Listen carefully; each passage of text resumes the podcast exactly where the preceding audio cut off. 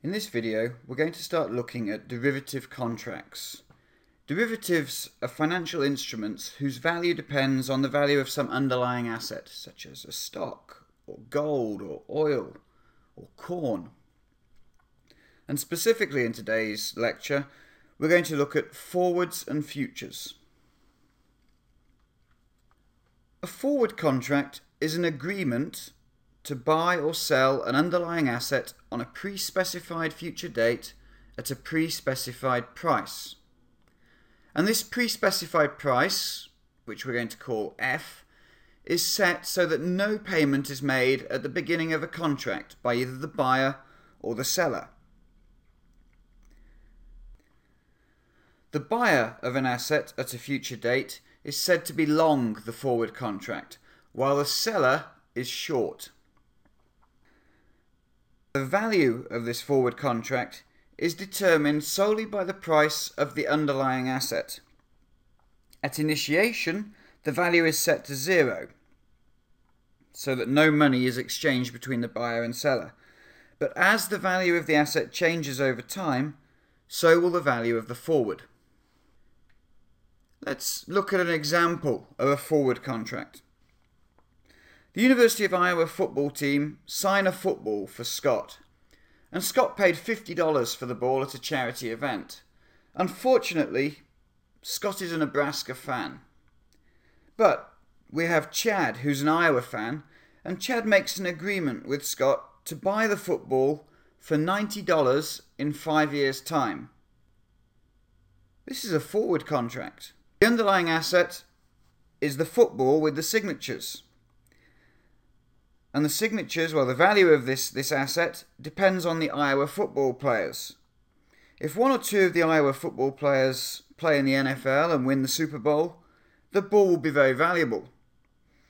If they don't make it to the NFL and they don't play in the Super Bowl, then the ball is not going to be worth much. Let's take a look at what happens in the future with this contract. Here is Chad's payoff in five years' time. Chad is going to make a profit if the signatures prove to be valuable.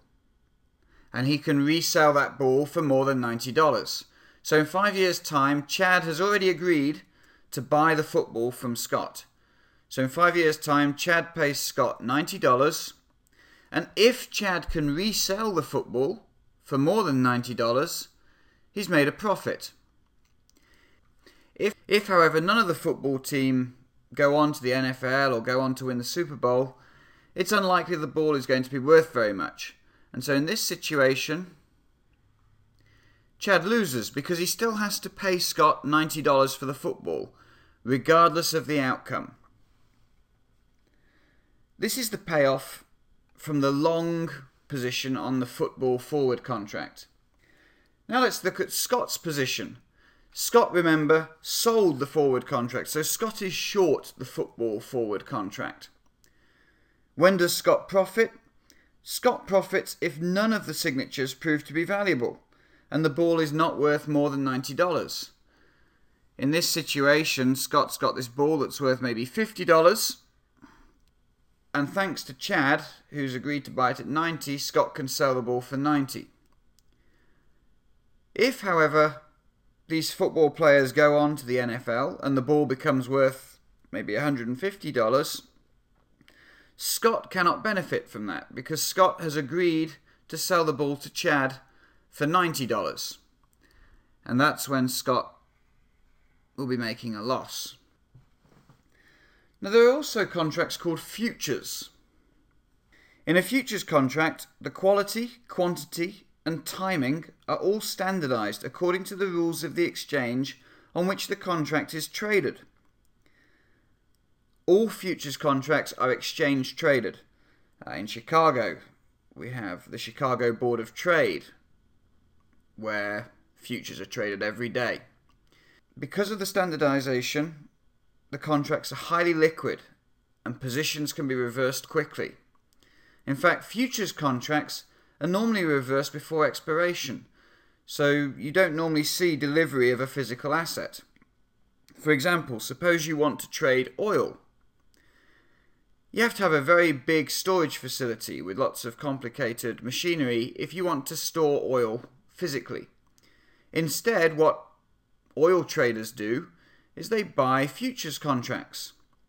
They may be positive about oil, so they decide they're going to buy oil futures contracts.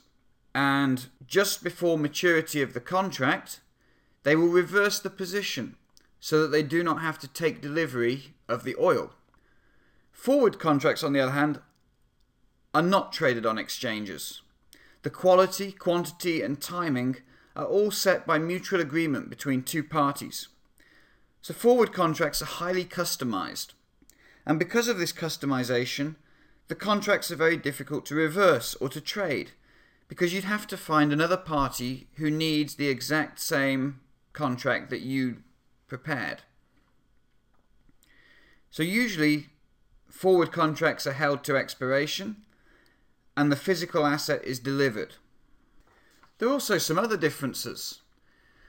Futures exchanges require margin payments, and the margin payments are there to ensure that participants have sufficient funds to meet their obligations. Initial margins tend to be between 5 and 10% of the total contract face value while the maintenance margins tend to be 4 to 8% of the total contract face value. It's important to remember here that the face value on futures contracts can be very large indeed, often $32,000 per contract or more.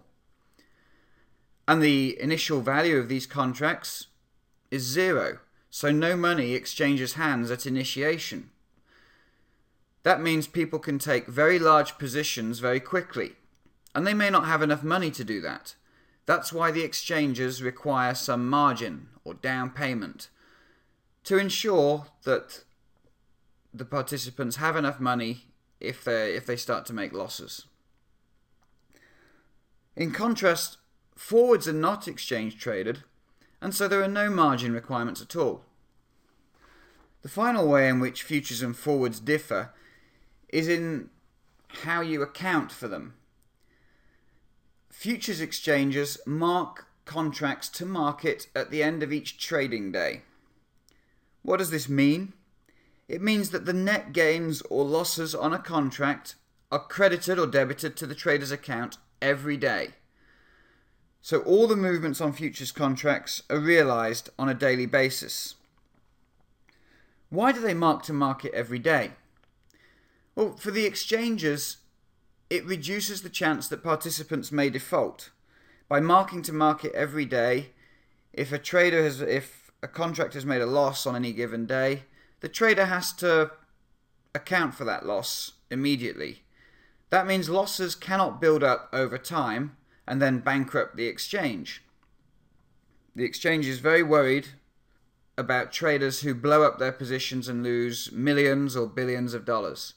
Marking to market helps prevent that from happening. Forward contracts are not exchange traded and they are not marked to market each day. So, with forward contracts, we still have this possibility that the parties might default. The losses may get too big and the party just defaults. That's much less likely to happen with futures because we're marked to market every single day. Now let's consider pricing forwards on a stock. Assume the stock doesn't pay any dividends.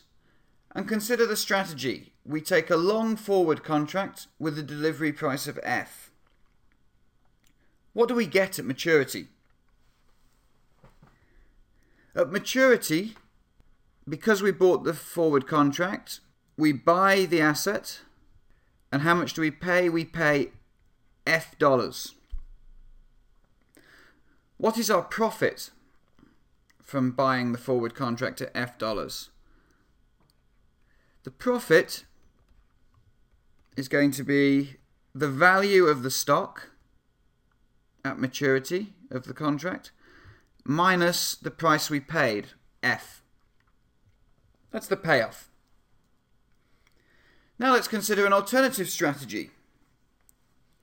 Suppose you buy the stock and borrow the present value of the forward price F today.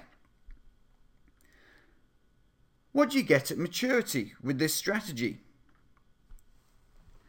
We've bought the stock. At maturity, we're going to still have that stock. So at maturity, we still have the stock, which will be worth S capital T, the price at maturity. But we borrowed money. We borrowed the present value of F. At maturity, what do we have to do? At maturity, if we borrowed the money, we're going to have to repay that money. And because we borrowed the present value of F, what we're going to have to do is repay F because we've had to pay interest.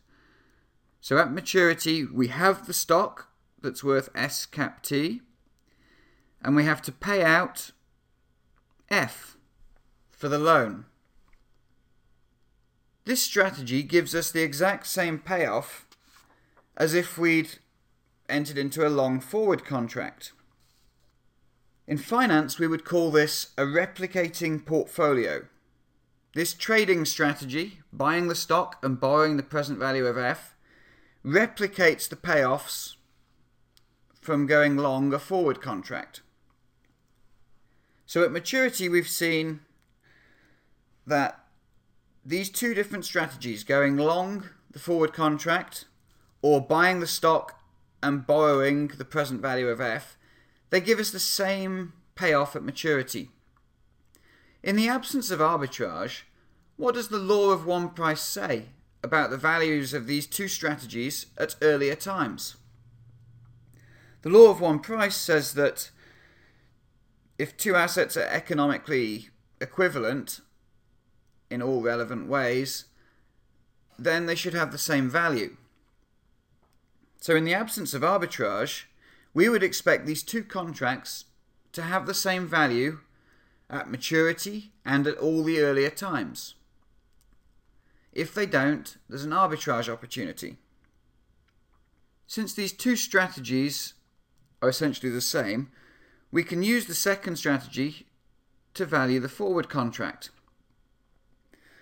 We know that at any point in time, the value of the replicating portfolio is going to be equal to the stock price today minus the present value of the forward price that we've agreed on. At initiation, we chose the forward price so that the value of the forward contract is equal to zero. Remember, no money changes hands between the buyer and seller at initiation because the value is zero. That means that the stock price today minus the present value of the forward price must be equal to zero at initiation. We can use this to find out what the forward price should be. We know that the stock price today has to be equal to the present value of the forward price, which we could rewrite as the forward price divided by 1 plus the risk free rate to the power capital T. And if we want to solve for the forward price, we'd have to multiply both sides by 1 plus RF to the power of T. So we'd get the forward price is equal to the stock price today times by 1 plus the risk-free rate to the power of T.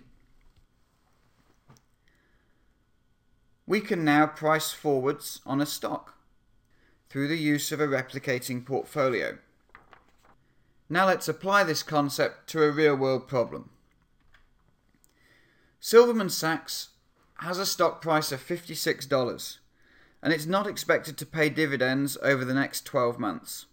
The risk free rate is 0.5% per month. And you call up a dealer for forwards and the forward price quote that you're given for a 10 month forward contract is $56.50. Is there an arbitrage opportunity here? To examine whether there's an arbitrage opportunity, we need to think about the value of the contract at initiation. What should the forward price be in theory? We know that the value at initiation must equal zero. And we know that that, according to our replicating portfolio from the previous slide, is going to be equal to ST minus the present value of the forward price. We want to know what the forward price should be. Is it 56.50 or does it differ from 56.50? Let's rewrite this so we can modify this to show that the stock price today must be equal to the present value of the forward price.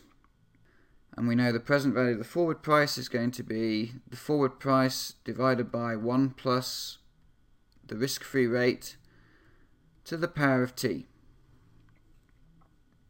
Now we can add the numbers in. Silverman Sachs has a stock price of $56, so we know that 56 is going to be equal to the forward price F divided by 1.005 and the contract is a 10 month contract so capital T is 10 we can solve for F. F is going to be equal to 56 times by 1.005 to the power 10 which equals 58.86 there's a discrepancy between the forward price that we've been quoted, which is 56.50, and the correct value of the forward, which is 58.86, according to our formula. How do we take advantage of this price discrepancy? The price we were quoted for the forward is 56.50, and we know the correct price should be 58.86. We want to arbitrage this mispricing, in other words, make a riskless profit. How do we do that? We have to buy low and sell high. We would want to buy the forward. We want to buy at 56.50 and then we want to sell at 58.86 so we want to sell what? Well, we need to sell the replicating portfolio. What is involved in selling the replicating portfolio? This is a bit more complicated. We've only considered what you do to buy the replicating portfolio. So if you want to buy the replicating portfolio, we know that you would buy the stock and borrow the present value of the forward price. If we want to sell the replicating portfolio, we're going to have to do the opposite. So rather than buy the stock, we're going to have to short sell the stock.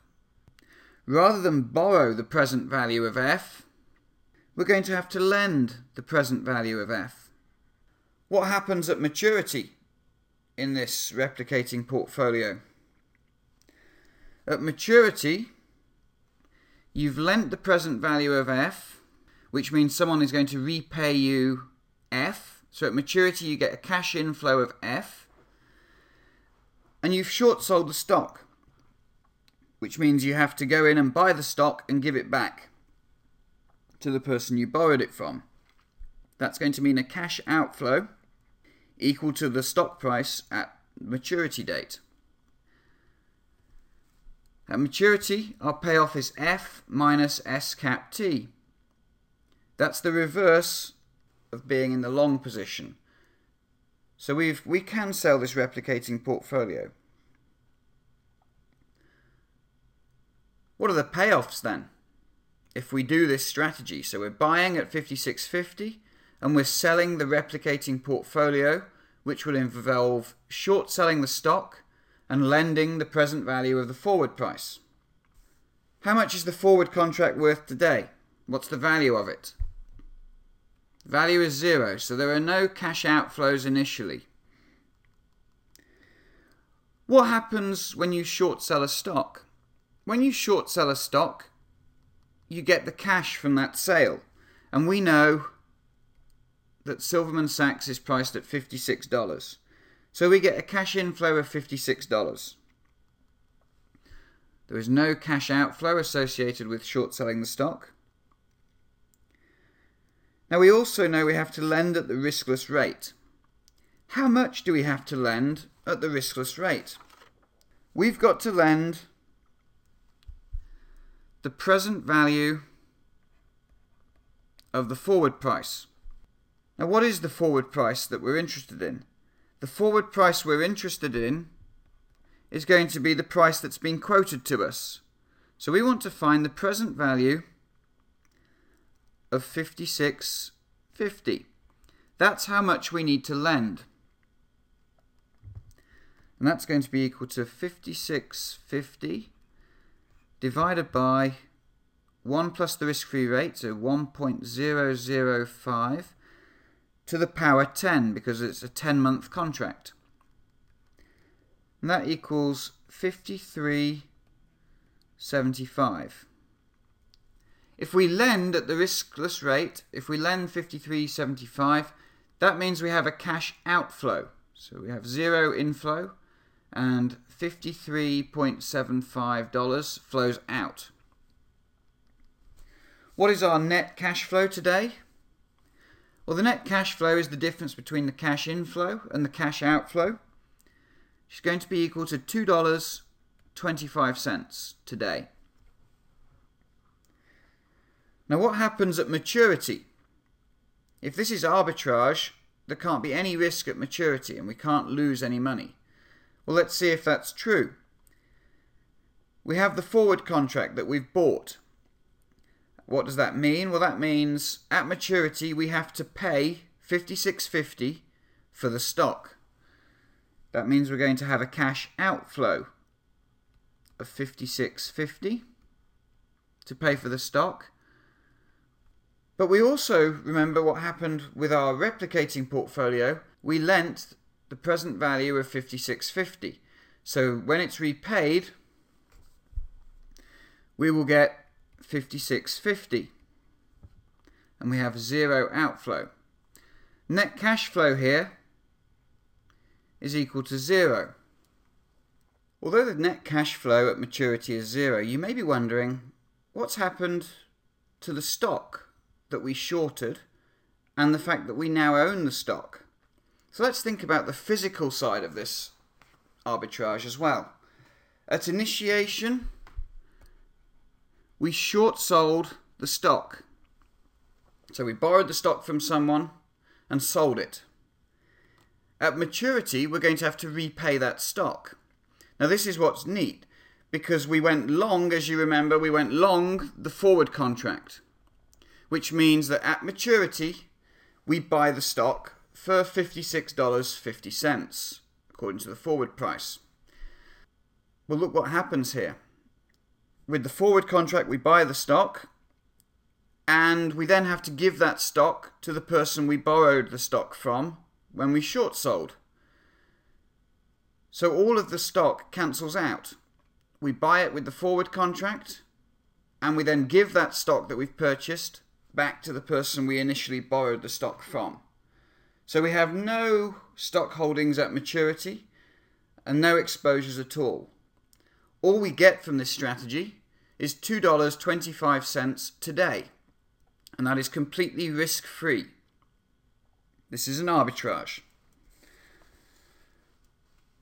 This is, in fact, how you value futures and forwards. It's all done through arbitrage. There will be computers every day looking at this type of contract and seeing if it's possible to arbitrage. If it is, the computer will automatically make the trade. If not, then nothing happens and the forwards and futures are correctly priced. That's all I want to cover today on forwards and futures. See you in class.